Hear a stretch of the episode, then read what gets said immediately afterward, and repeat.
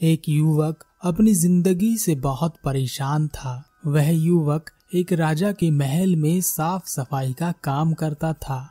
बहुत मेहनत करने के बाद भी उसे बहुत थोड़ा मेहनताना मिलता। उस पैसे में उसके घर के खर्चे नहीं चल रहे थे, जिसकी वजह से उसकी पत्नी उसे ताने मारती, उसके घर वाले भी उसे भला बुरा सुना देते। और उदाहरण देते कि देख पड़ोस का लड़का कामयाब हो गया। रिश्तेदार का लड़का कामयाब हो गया। मेरे मित्र का लड़का कामयाब हो गया और एक तू है, नालायक, जो कुछ करता ही नहीं है। कभी कभी उस युवक के मन में ख्याल आता कि शायद ईश्वर उससे बदला ले रहा है। शायद पिछले जन्म में कुछ बुरे कर्म किए होंगे, जो मेरे हालात कुछ ऐसे हो गए हैं। एक दिन राजा के महल में एक गुरु आए और उन्होंने वहाँ अपना प्रवचन दिया। उन्होंने कहा, मनुष्य को अपने कर्म पर ध्यान देना चाहिए।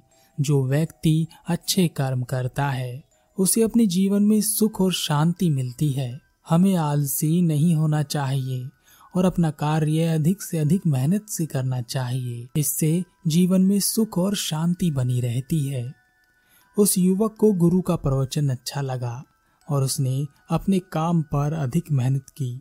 वह अधिक से अधिक समय अपने काम पर देता, अधिक से अधिक साफ़ सफ़ाई का ध्यान रखता, जिससे खुश होकर उसका मेहनताना बढ़ा दिया गया। पैसे बढ़ने से घर में सुख शांति आई। कुछ दिन सब कुछ ठीक चलता रहा, लेकिन कुछ समय पश्चात सब कुछ बिगड़ने लगा। वह बढ़े हुए पैसे भी कम पड़ने लगे। परिवार की इच्छाएँ बढ़ने लगी, जो उस रुपए पैसे से पूरी नहीं हो रही थी। वह युवक उसी स्थिति में फंस गया जहाँ पहले था। तब उसे गुरु की बात याद आई और उसने और अधिक मेहनत की और अधिक समय अपने काम पर दिया। उसे इतना मेहनत करता देख उसके मालिक ने उससे खुश होकर उसे कुछ इनाम दिया और उसका मेहनताना थोड़ा और बढ़ा दिया। अब उसके परिवार में सब ठीक था, सब खुश थे। अपने बच्चे की प्रगति देखकर माँ बाप भी खुश थे और उसकी पत्नी भी। कुछ और समय बीता, परिवार की इच्छाएँ और बढ़ गई। अब उसके द्वारा लाए गए पैसे कम पड़ने लगे। घर में वही कलेश रोना धोना शुरू हो गया। उसकी तुलना पड़ोस के रिश्तेदारों से, मित्रों के बच्चों से की जाने लगी और इसलिए उसने पैसे कमाने के लिए और अधिक काम शुरू किया। वह सारा सारा दिन काम करने लगा। अब उसकी हालत देखकर उसके मालिक को भी उस पर तरस आने लगा। उसने कहा, यह क्या पागलपन कर रहे हो? ऐसे कोई काम करता है क्या? पहले तुम मुझे समझदार लगते थे, लेकिन अब बेवकूफ़ लग रहे हो। नींद में काम कर रहे हो और आधे से ज़्यादा चीज़ों को बिगाड़ रहे हो। यह कुछ पैसे रखो घर जाओ, आराम करो और जब स्वस्थ हो जाओ तो वापस आ जाना। काम कर करके वह बीमार हो चुका था और उन पैसों को लेकर वह घर की तरफ़ वापस आ रहा था। रास्ते में उसने गुरु को देखा तो वह उनके पास पहुँचा और कहा, गुरुदेव, जैसा आपने कहा था कि कर्म अच्छे होने चाहिए तो मैंने अपनी ज़िंदगी में किसी का बुरा नहीं किया। जहाँ तक हो सका, भला ही किया। आपने कहा था कि खूब मेहनत करो, ईमानदारी से काम करो। तो मैंने खूब मेहनत की, ईमानदारी से काम भी किया और उसका फल भी मुझे मिला। मेरी उन्नति हुई। लेकिन मैं जहाँ पहले था, आज भी वही हूँ। मैंने अपने काम में और अधिक मेहनत करने की कोशिश की और मैं बीमार हो गया। इससे अधिक मेहनत मैं नहीं कर सकता और इससे अधिक उन्नति भी मेरी नहीं हो सकती। मैं जहाँ कल खड़ा था, आज भी वहीं खड़ा हूँ। अच्छा होना, सबका भला सोचना, बुरे काम ना करना, क्या गलत है? जो मुझे इतना दुख झेलना पड़ रहा है। गुरु ने कहा, हम अपने सुखों को छोड़ दुखों को ही देखते रहते हैं। क्या तुम्हारे माँ बाप हैं? क्या तुम्हारी पत्नी है? क्या तुम्हारा बच्चा भी है? और क्या तुम दो वक्त के भोजन का इंतज़ाम भी आसानी से कर लेते हो? तुम्हारे पास एक छोटा घर भी है। युवक ने कहा हाँ यह सब तो मेरे पास है। गुरु ने कहा, पता है, कुछ लोगों के पास माँ बाप नहीं है। तो कुछ के पास उनकी पत्नी या बच्चा नहीं रहे तो कुछ ऐसे भी हैं, जो भूख से तड़प रहे हैं। उन्हें एक समय का भोजन भी मिलना मुश्किल है। और एक छोटा घर तो बहुत दूर की बात है। क्या तुम्हारे दुख उनसे बड़े हैं? मेरी नज़र से देखो तो तुम बहुत सुखी हो। युवक ने कहा तो क्या मुझे यहीं रुक जाना चाहिए? और अधिक की कामना या इच्छा नहीं करनी चाहिए। और हमेशा अपने परिवार को और अपने आप को ऐसे ही हालत में रखना चाहिए। यह सोचकर कि मुझसे नीचे कुछ लोग दुख में जीवन बिता रहे हैं तो उनके मुकाबले में मैं सुखी हूँ। गुरु ने कहा, बिल्कुल नहीं। अपनी उन्नति करो साथ में लोगों की उन्नति करो, परिवार की उन्नति करो। उन्नति होना आवश्यक है, लेकिन दुखी होकर उन्नति नहीं की जा सकती। जो है उसका आनंद लो, जो सुख है उसे पहचानो और खुश रहो और सुखी होकर उन्नति करो।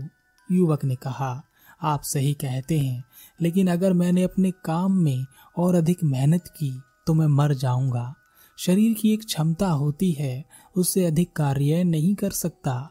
गुरु ने कहा, आओ मेरे साथ, तुम्हें कुछ दिखाना है। गुरु युवक को एक रास्ते पर ले गए, जो रास्ता राजा के महल तक जाता था, और उस युवक को रास्ते के बीच खड़ा कर उस युवक की चारों ओर एक घेरा बना दिया और कहा, तुम्हें इस घेरे के अंदर खूब मेहनत करनी है और राजा के महल तक पहुँच जाना है। याद रहे, घेरे से बाहर नहीं जाना है, रेखा टूटनी नहीं चाहिए।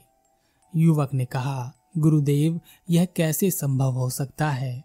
मैं चाहे घेरे के अंदर कितनी भी भाग दौड़ करूँ, सालों तक जन्म भर यहाँ कुछ भी करता रहूँ, फिर भी मैं यहीं का यहीं रहूँगा, महल तक नहीं पहुँच पाऊँगा। उसके लिए मुझे महल के रास्ते पर इस घेरे को तोड़कर, इस रेखा को लांग कर आगे बढ़ना ही होगा।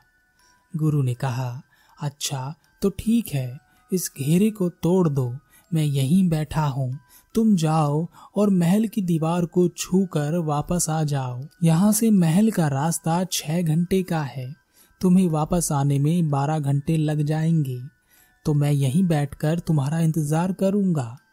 युवक ने कहा ठीक है, गुरुदेव, जैसा आप कहें। युवक वह घेरा तोड़कर महल की ओर चल पड़ा। गुरु वहीं पेड़ के नीचे बैठ गए और युवक छह घंटे में ही वापस लौट आया और कहा, गुरुदेव, मैं महल की दीवार को छूकर वापस आ गया। गुरु ने कहा, झूठ बोलते हो तुम, महल तो तुम गए ही नहीं, रास्ते से ही वापस आ गए। बारह घंटे का रास्ता कोई छह घंटे में कैसे तय कर सकता है? युवक ने कहा, मैं सच कह रहा हूँ, झूठ नहीं बोल रहा। मैं तेज चलकर गया और वापस दौड़ते हुए आया हूँ। गुरु और युवक की बात सुनकर कुछ लोग वहाँ पर आ गए और जब उन लोगों ने सुना कि इस युवक ने बारह घंटे का रास्ता छह घंटे में पूरा कर लिया है, तब उन्हें विश्वास नहीं हुआ और उन्होंने युवक से कहा, तुम झूठ बोल रहे हो। और अगर तुम सच बोल रहे हो तो तुम दोबारा जाकर वापस आकर दिखाओ। युवक ने कहा, आज मैं थक गया। कल मैं अवश्य तुम्हें यह करके दिखाऊँगा। अगले दिन के लिए बात रख ली गई। अगले दिन फिर से गुरु और युवक और वह सब लोग वहाँ उपस्थित हुए। एक व्यक्ति को महल की दीवार के पास खड़ा कर दिया गया और उसे एक निशानी दे दी गई, जिसे लेकर उस युवक को वापस आना था।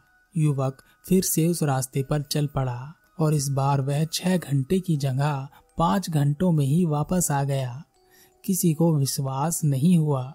सबने उससे निशानी दिखाने के लिए कहा। उसने महल के पास से लाई हुई निशानी दिखा दी। लोग बड़े हैरान हुए और उसकी बहुत प्रशंसा करने लगे। कई लोगों ने उसे अपने यहाँ काम करने का न्योता दिया और कहा, हमें तुम्हारे जैसे ही युवक की आवश्यकता है। तुम बहुत मेहनती हो, ईमानदार हो और फुर्तीले हो। जितना मेहनताना अब तुम्हें मिल रहा है, हम उसका चार गुना देंगे। कोई उस युवक को पाँच गुना तो कोई उस युवक को छह गुना मेहनताना देने के लिए तैयार था। वह युवक बड़ा खुश हुआ। उसने गुरु से कहा, गुरुदेव, यह क्या हो रहा है? गुरु ने कहा, एक सीमित दायरे के अंदर काम करते रहोगे तो तुम कितनी भी मेहनत करो कुछ भी करो बार बार मेहनत करो तो भी तुम एक सीमित उन्नति ही कर सकते हो। उससे आगे तुम नहीं बढ़ सकते। और अगर तुम वह दायरा तोड़ दोगे और आगे किसी रास्ते पर चलोगे, लेकिन अपने हुनर और काम को किसी को नहीं दिखाओगे तो भी तुम उन्नति नहीं कर पाओगे। जैसे पहले तुम अकेले जाकर महल की दीवार छूकर वापस आ गए थे तो किसी को विश्वास नहीं हुआ था। लेकिन जब यही काम तुमने ज़ोर शोर से किया, चिल्लाकर किया, दूसरों को दिखाकर किया, तब तुमने अपने लिए उन्नति के रास्ते खोल दिए। और अब तुम्हारे पास कई मौके हैं। तुम कहीं भी जा सकते हो, लेकिन जहाँ भी जाओ, अपने आप को किसी दायरे में मत बाँध लेना। युवक ने गुरु से कहा, क्या कोई और मार्ग भी है? गुरु मुस्कुराए और गुरु ने कहा हाँ है एक मार्ग। थोड़ा कठिन है, क्या चल सकोगे? युवक ने कहा हाँ अवश्य, आप मार्ग दिखाएँ तो अवश्य चलूँगा। गुरु ने कहा, महल तक का जो रास्ता तुमने पाँच घंटों में पूरा किया है, अब उस रास्ते को तुम्हें दो घंटे में पैदल चलकर पूरा करना है। क्या कर सकोगे? गुरु की यह बात सुनकर वह युवक हैरान रह गया और उसने कहा, गुरुदेव, यह तो असंभव सी बात है।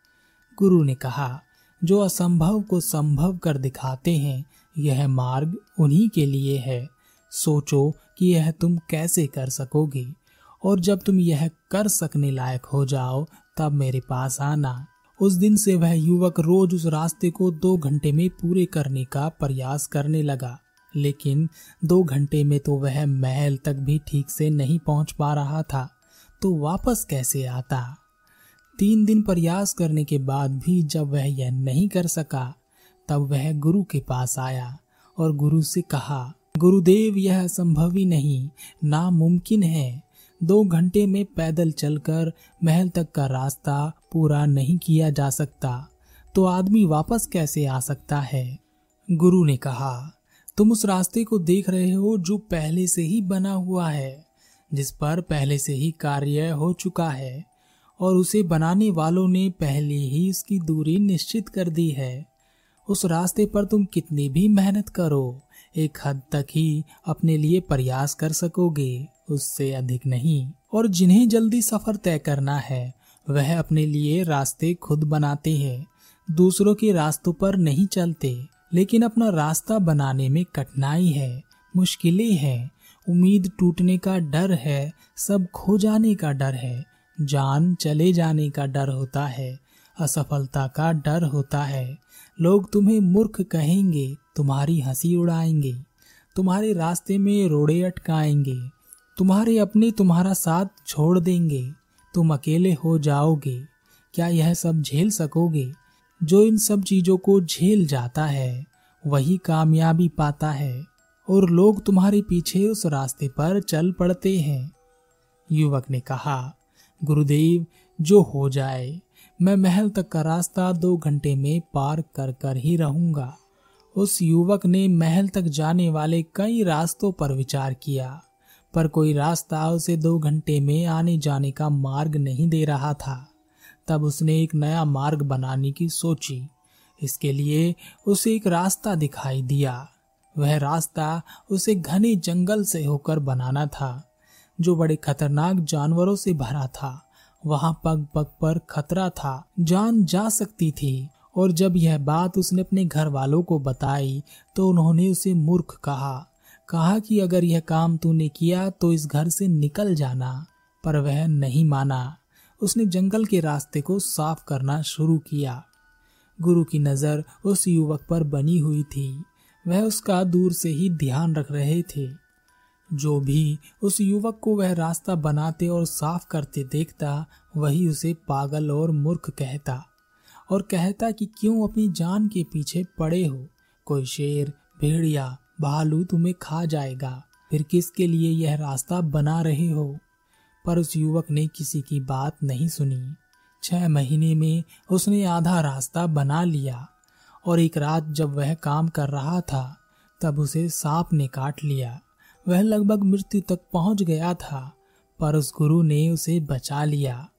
अब उसे एक साल हो गया था, और इस एक साल में उसका सामना शेर, भालू, भेड़ियों से होता रहा।